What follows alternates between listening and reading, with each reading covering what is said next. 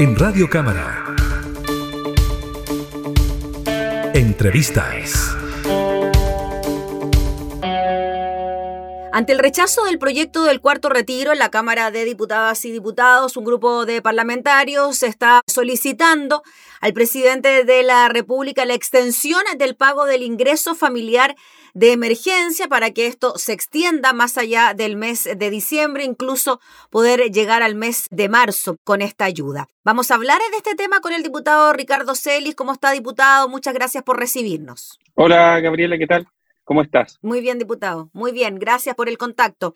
Bueno, primero le quería preguntar por lo que ocurrió el viernes de la semana pasada con este rechazo al cuarto retiro del 10%, si bien la cantidad de votos fue importante a favor de la iniciativa, 89 votos, no se logró el quórum necesario para llegar a los 93. Hubo abstenciones, hubo parlamentarios que no pudieron acudir, otros con licencia médica, etcétera, hubo de todo. ¿Qué cree usted de eso? ¿Cómo lo recibe y cómo cree usted que lo recibe también la gente frente a la expectativa que existía con el cuarto retiro? Bueno, habría que decir que esto fue un aterrizaje forzoso, ¿no? Eh, inesperado, porque yo creo que toda la gente pensaba o estaba esperando que el viernes se aprobara el cuarto retiro. Y la noticia que recibimos fue contraria.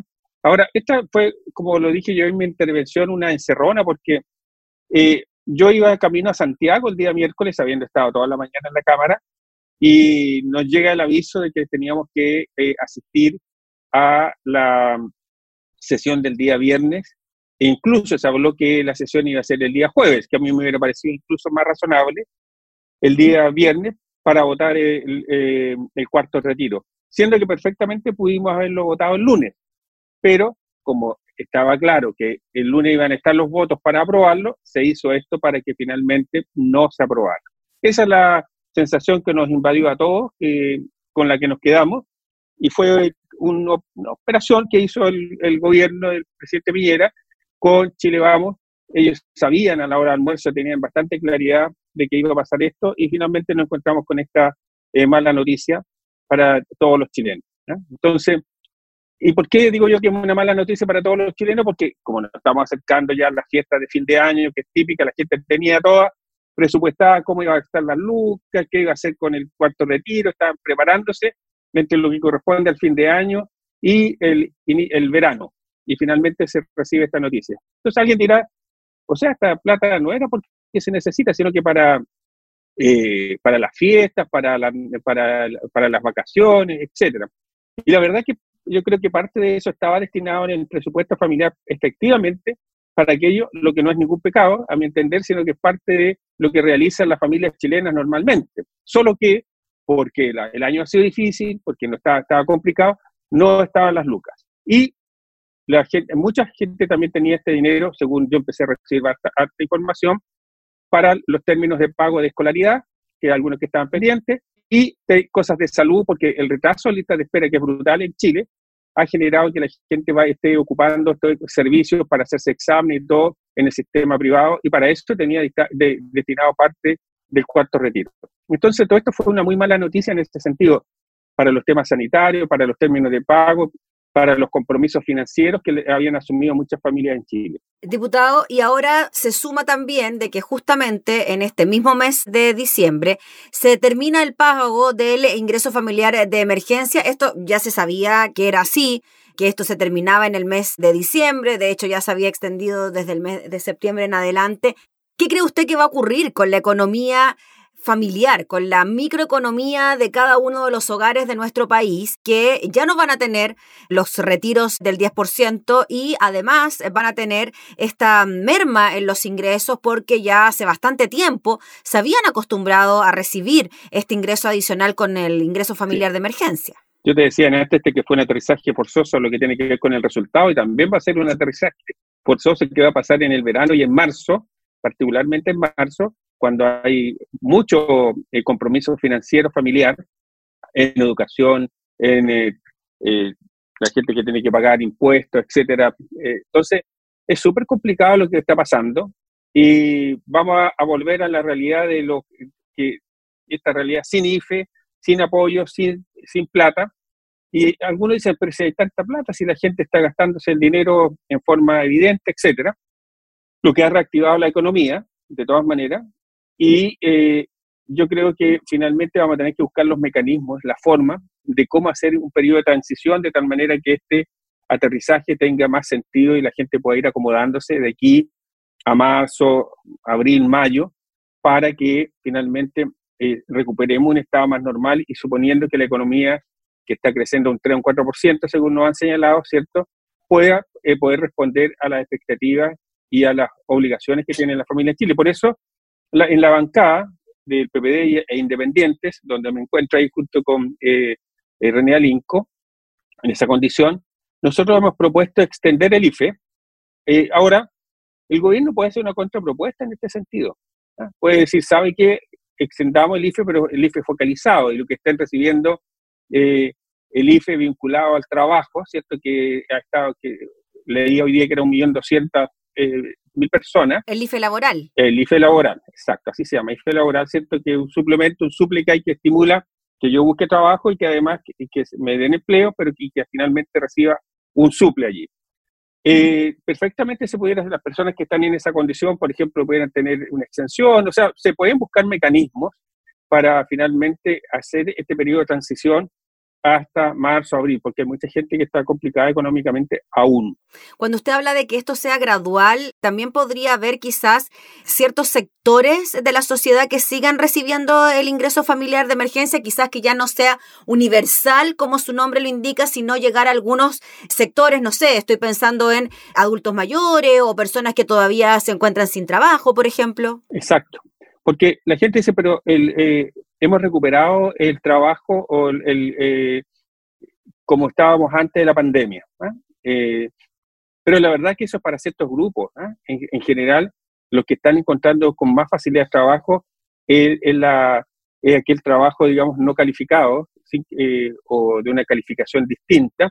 Pero, por ejemplo, los jóvenes que están terminando o profesionales jóvenes todavía no encuentran trabajo todavía están en búsqueda de, pega, eh, es para ciertos grupos, ¿cierto? Porque hemos visto, ¿cierto? escuchado además propaganda o, mensajes radiales que llaman, por ejemplo, a enfierradores, ¿cierto? A albañiles, etcétera, que vayan a trabajar, que son eh, tareas súper importantes en Chile, pero que les es más fácil encontrar trabajo que incluso, ¿cierto?, en, lo que tiene que ver en el campo, en la actividad de agricultura, todas las, todas las personas que se encargan, ¿cierto?, de el trabajo de, de este periodo de la fruta, también ellos, hay falta de trabajo, pero finalmente hay muchos grupos que no están encontrando trabajo, que están sin, sin dinero, eh, que eh, tienen compromisos familiares y ellos perfectamente pudieran ser sujetos, como tú dices, tal vez un IFE no tan universal, sino que más bien focalizado. Mm. ¿Qué esperaría uno de respuesta del gobierno? Esperaría eh, una contrapropuesta, decir, ¿saben qué? No va a poder ser universal, va a poder ser de tal manera, pero no, que hemos recibido un portazo. Y yo creo que eso no es, un, no es adecuado. Yo creo que hay que pensar, el gobierno tiene la obligación de pensar, está terminando, este gobierno está en la práctica, terminó, ¿cierto? Está en un periodo de cierre nomás, pero sí puede hacer un aporte a las familias en Chile en esta materia.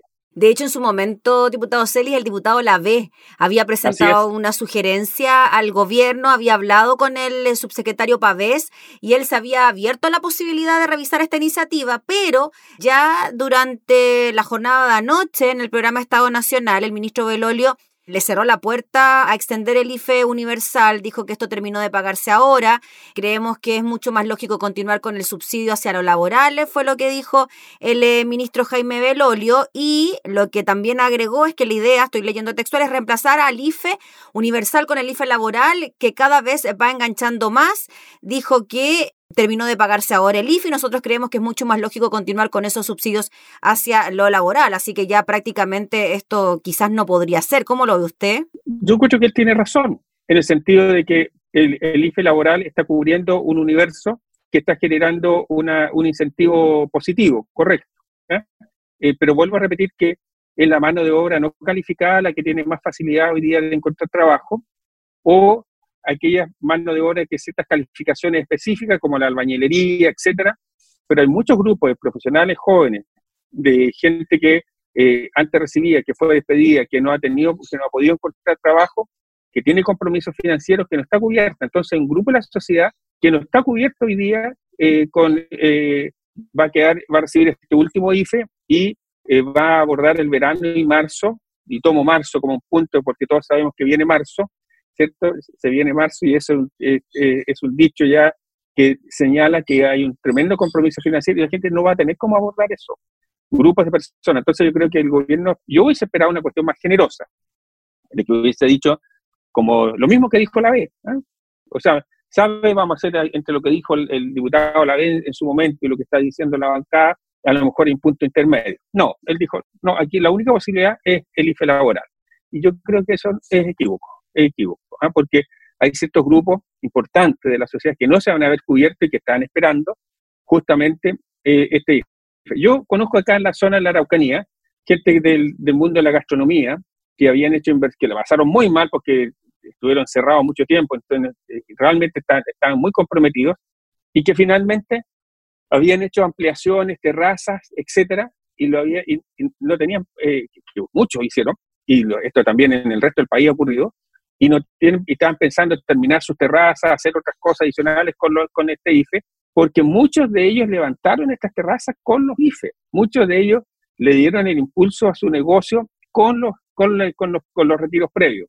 Entonces yo creo que en ese sentido, eh, a estos grupos de personas, particularmente ahora que viene el, periodo estival, el periodo de verano, yo creo que sí se le pudiera hacer una colaboración distinta o un apoyo diferente, pero como muy bien dices tú, el ministro Belolio le pegó un portazo mm. a toda posibilidad en, abrirse a apoyos financieros posteriores a este término del IFE universal. Oiga, diputado Celi, la posibilidad de un quinto retiro, como se le ha denominado, a pesar de que el cuarto no existe ya, pues no se aprobó, pero también está esta posibilidad, ya se presentó un proyecto de quinto retiro. ¿Cómo lo ve usted? Inviable. ¿Por qué digo inviable? Porque políticamente no veo que eh, ya quedó claro, ¿no? Mm. Quedó claro que eh, se cerró esa posibilidad. Entonces, claro, yo creo que hay que tener cuidado porque uno va generando expectativas, que lo que pasó el viernes, se van generando expectativas, y las expectativas se cobran, ¿ah? Las expectativas se cobran políticamente. Entonces, mm. eh, hay que tener cuidado en esa materia, yo creo. Entonces, finalmente estar diciendo, oye, hagamos un quinto IFE, sexto, perdón, quinto retiro, sexto retiro, etcétera, si es que no está en la posibilidad política de hacerlo, yo creo que no hay que levantar esas eh, expectativas porque no se van a poder cumplir. Hoy día quedó demostrado el día viernes que eh, no hay disposición de Chile Vamos y del gobierno a darle ninguna posibilidad a más retiro desde la FP. Y finalmente, diputado Celi, ¿ustedes piensan insistir con esta solicitud del IFE durante esta semana? Eh, ¿Algún tipo de gestión adicional en la materia? Lo vamos a conversar hoy día en la tarde, como tenemos sesión en la tarde, vamos a votar eh, estado de excepción constitucional y, y además el, eh, sector público, el, el, reajuste. El reajuste, perdón, exacto, reajuste del sector público, que está bastante bueno, dicho sea de paso. 6,1, ¿no? 6,1, sí, yo encuentro un, buen,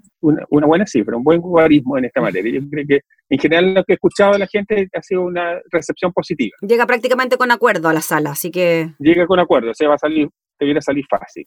Rapidito. Ya pues, diputado Celi, le agradecemos como siempre pues, su disposición para conversar con nosotros. Que esté muy bien, que tenga buena semana. Muy bien, eso. Chao, chao. Que no pasemos tanto calor. Chao. Eso, gracias, chao.